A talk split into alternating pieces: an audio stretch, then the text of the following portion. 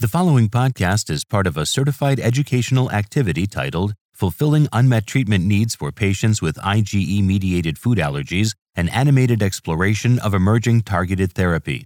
Access the entire activity and complete the post test at peerview.com forward slash KHE 860. Downloadable resources are also available. Hello, this is Dr. Sharon Chinthrajah from the Sean N. Parker Center for Allergy and Asthma Research at Stanford University. Welcome to this educational activity on the management of IgE mediated food allergies.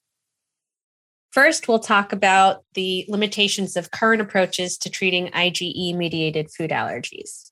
Food allergies are a growing public health issue. They affect up to 8% of young children and almost 11% of adults in the US alone.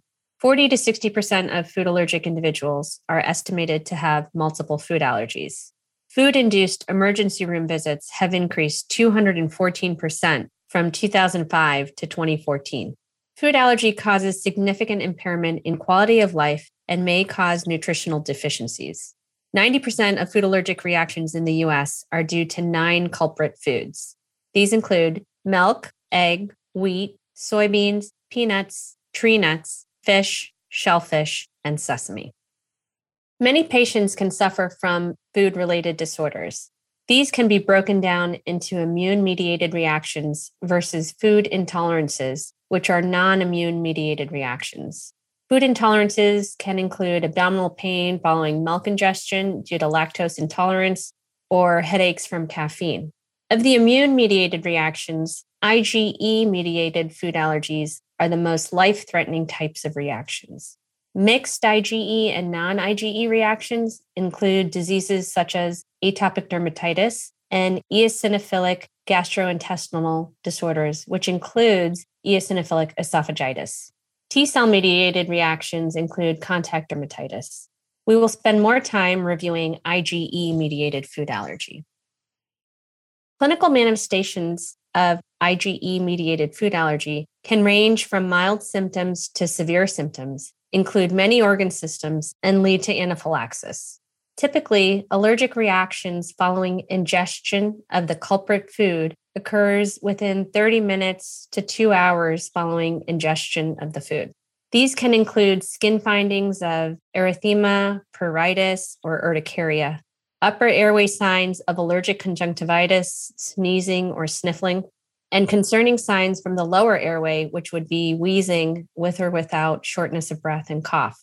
GI side effects are very common and can range from nausea and abdominal pain to emesis and diarrhea.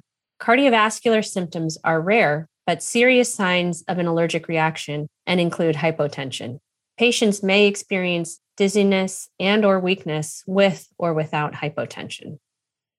The current standard of care for most food allergic patients is strict avoidance and carrying an emergency pack to treat an allergic reaction. This emergency pack should include an epinephrine autoinjector, antihistamines, and an albuterol inhaler for those patients who also have asthma. However, accidental ingestions can occur, and for those patients with multiple food allergies, they are at risk of accidental exposures from more than one culprit food. The risk of accidental exposure is constant and widespread. Avoidance is difficult to achieve and requires the participation of a variety of stakeholders. Everyday life and social events are a potential threat for the food allergic patient. Birthday parties can be a dangerous outing, particularly when children are younger and will eat what is given to them. Friends and family can inadvertently cause harm. There are some reports of well meaning family members insisting a little bite of peanut won't hurt. Social activities where children share snacks without verifying allergens can also lead to accidental exposures. Food labels can be hard to comprehend. Risk can be mistakenly assigned based on precautionary allergen labeling. School can also be another source of exposure. Patients with food allergy and their caregivers experience tremendous anxiety and stress and report poor quality of life. Patients may feel restricted in where they go and or where they live due to fear of accidental exposure. Caregivers frequently miss work to help manage the safety of the places that their loved ones visit. Therefore, despite recommendations, approximately 50% and 75% of patients have reported accidental ingestion to their allergen within 5 and 10 years, respectively. Among those with peanut allergy, nearly 50% reported accidental ingestion within two years. There are many avenues that lead to the diagnosis of food allergy. Clinical history of exposure is the most important factor, looking for signs and symptoms of typical Ig mediated food allergy. This can be followed by testing via skin prick tests and blood tests looking for specific IgE. If testing is clearly positive, then avoidance is recommended. If testing is intermediary, then an allergist can determine whether an in office food challenge is recommended. If testing is negative, then food can be safely introduced at home. Immunotherapy strategies aim to balance efficacy, safety, and practicality. The goal of food immunotherapy is to safely protect against reactions due to accidental exposure with minimal disruption to daily life. Currently, there is one FDA approved therapy for peanut allergic children aged 4 to 17 years. AR101 was approved by the FDA in 2020 for use in patients with a confirmed diagnosis of peanut allergy. In the Palisade study, a phase three randomized placebo controlled trial of almost 500 patients across 10 countries, 67% of participants in the peanut group tolerated a single dose of at least 600 milligrams of peanut protein in the exit double blind placebo controlled food challenge compared to 4% in the placebo group. That is roughly the equivalent of two peanuts. Side effects from dosing were common, though mostly mild. And the mainstay of continued protection from an oral immunotherapy approach is regular consumption. Logistics of this administration are challenging. Next, we'll talk about the rationale for blocking IgE mediated allergic reactions with targeted therapy. Allergen, which in this case is food, is ingested orally. 70% of our immune system lines the GI tract and food is digested and broken down enzymatically and by mechanical digestion. Food proteins are then taken up by APCs or allergen presenting cells and presented to T cells. In the case of food allergic patients, Th2 cells propagate the allergic response to food proteins and secrete IL 4 and IL 13. These cytokines act on B cells to promote class switching to IgE antibodies, which then mount on basophils, which circulate systemically, and mast cells that rest within respective organs. Once IgE on these cells recognize their cognate antigens, these cells are activated to release allergic mediators that propagate the allergic response. Now let's take a closer look at the IgE mediated allergic reaction to food. IgE mediated reactions are associated with the rapid onset of symptoms, usually within a few minutes to a few hours after the ingestion of the offending food. The food allergens involved in IgE mediated reactions are typically naturally occurring proteins in foods. After ingestion, the allergen travels to the stomach and beyond. Allergens encounter B cells within the GI tract, and cytokines change the B cell into a plasma cell through a process called endocytosis. Plasma cells produce IgE antibodies directed against the specific allergen, these IgE antibodies then migrate to tissues throughout the body and attach to mast cells in various tissues and basophils in the blood. This is called sensitization. Symptoms do not occur in the sensitization phase, but once complete, the body is primed to react on subsequent exposures. When the specific allergenic food is eaten again, the allergen travels to the stomach and beyond. Allergens encounter mast cells and basophils with bound IgE antibodies all over the body.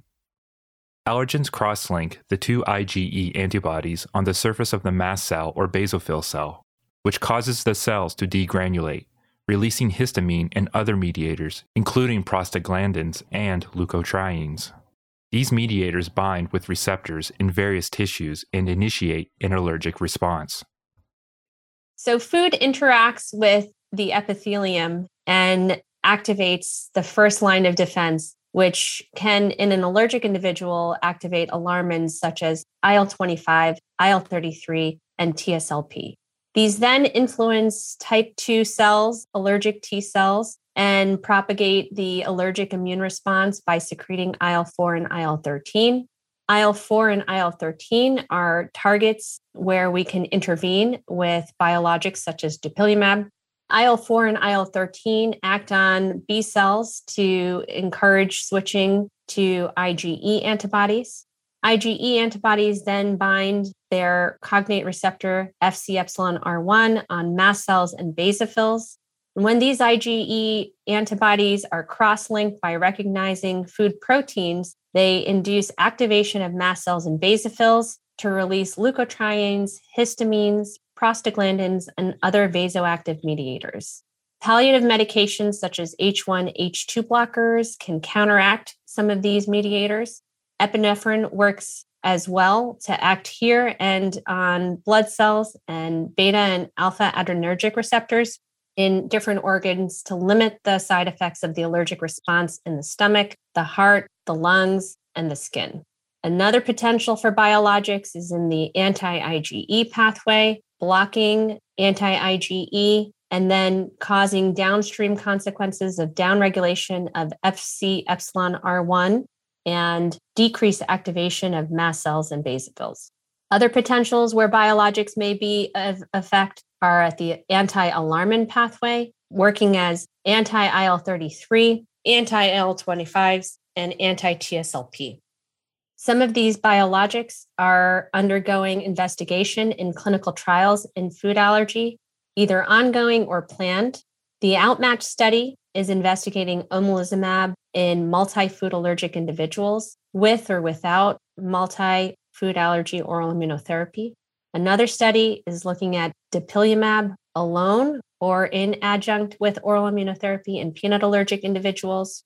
Another study is looking at the combination approach of omalizumab and dupilumab in multi-food allergic individuals. And another completed study is looking at anti-IL-33 plus or minus oral immunotherapy. Other novel approaches include DNA vaccines and novel allergen immunotherapy approaches.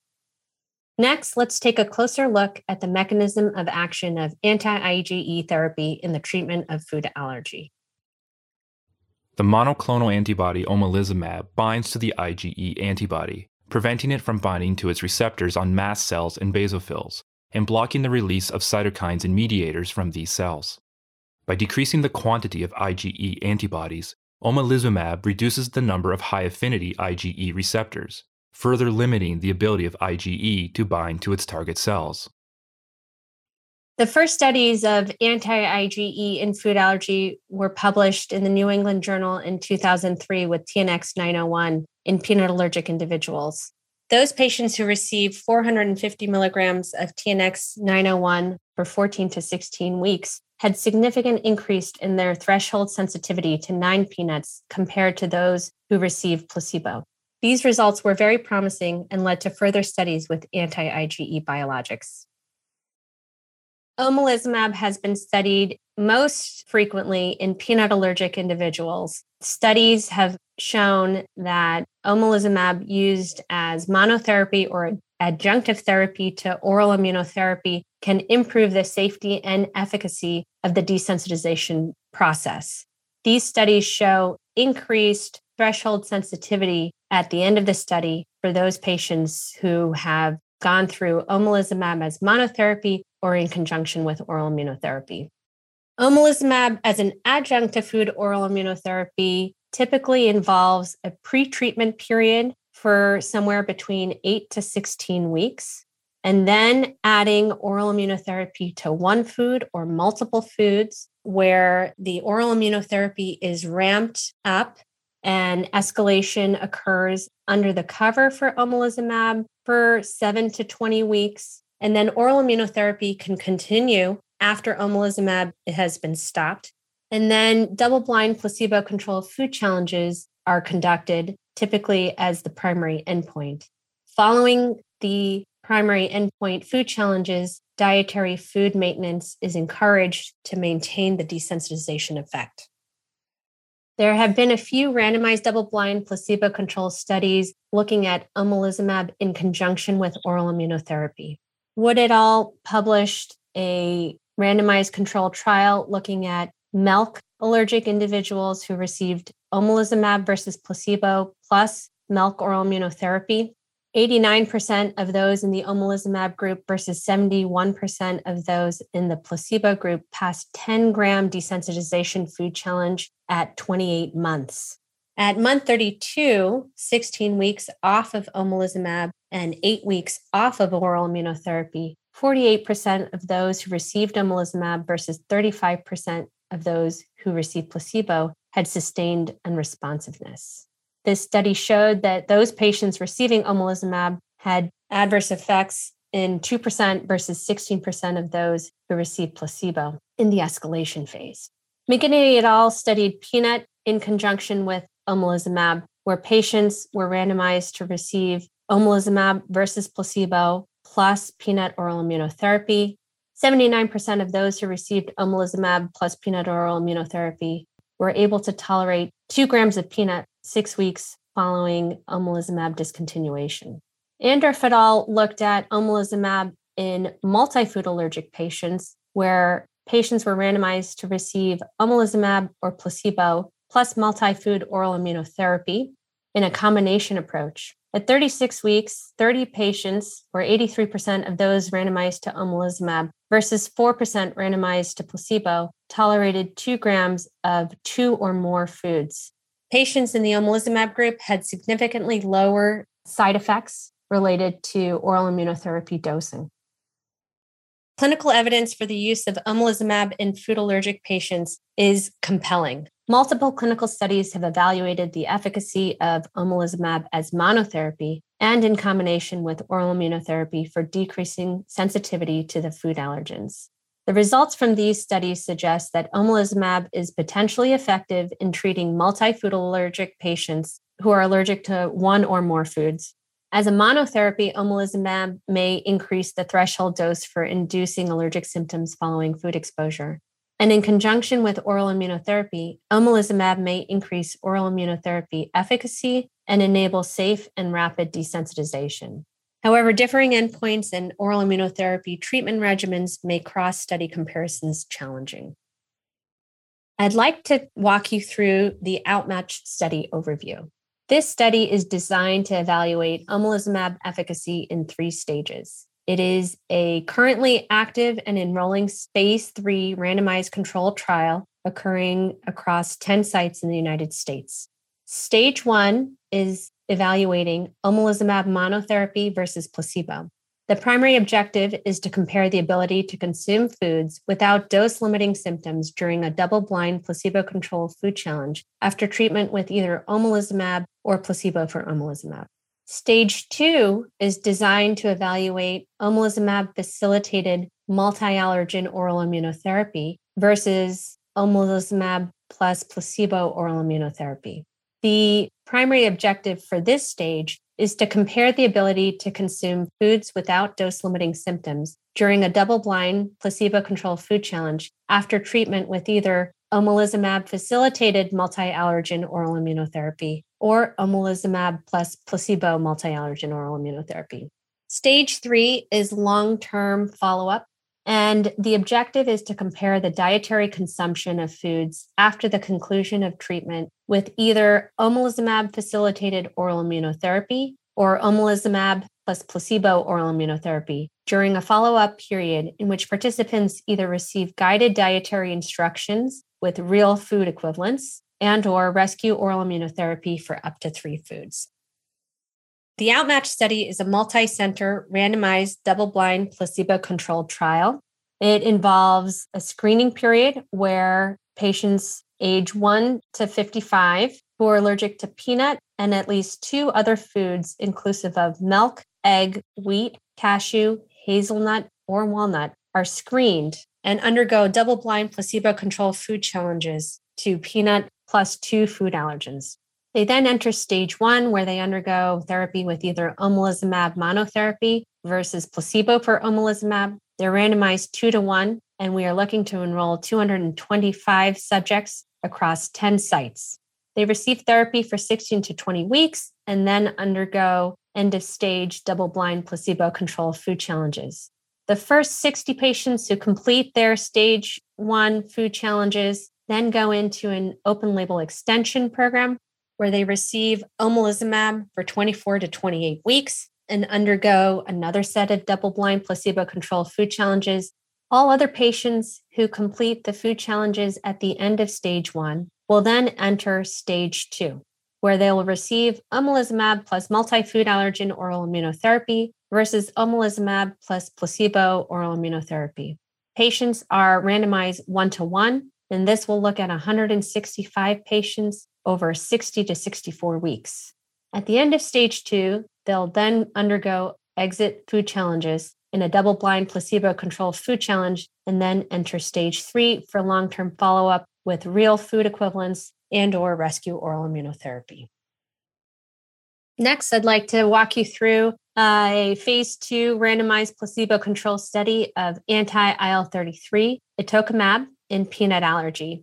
This is a study that was conducted at Stanford and Seattle looking at 20 peanut allergic adults who underwent screening food challenges to peanut and placebo and then received itolizumab infusion on day one or placebo administration.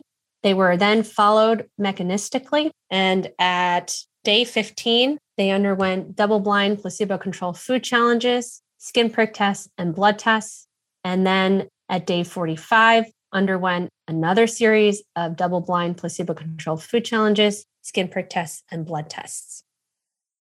Results of the phase two trial of itolizumab showed a significant increase in desensitization to peanut protein after a single IV administration of itolizumab for the active group.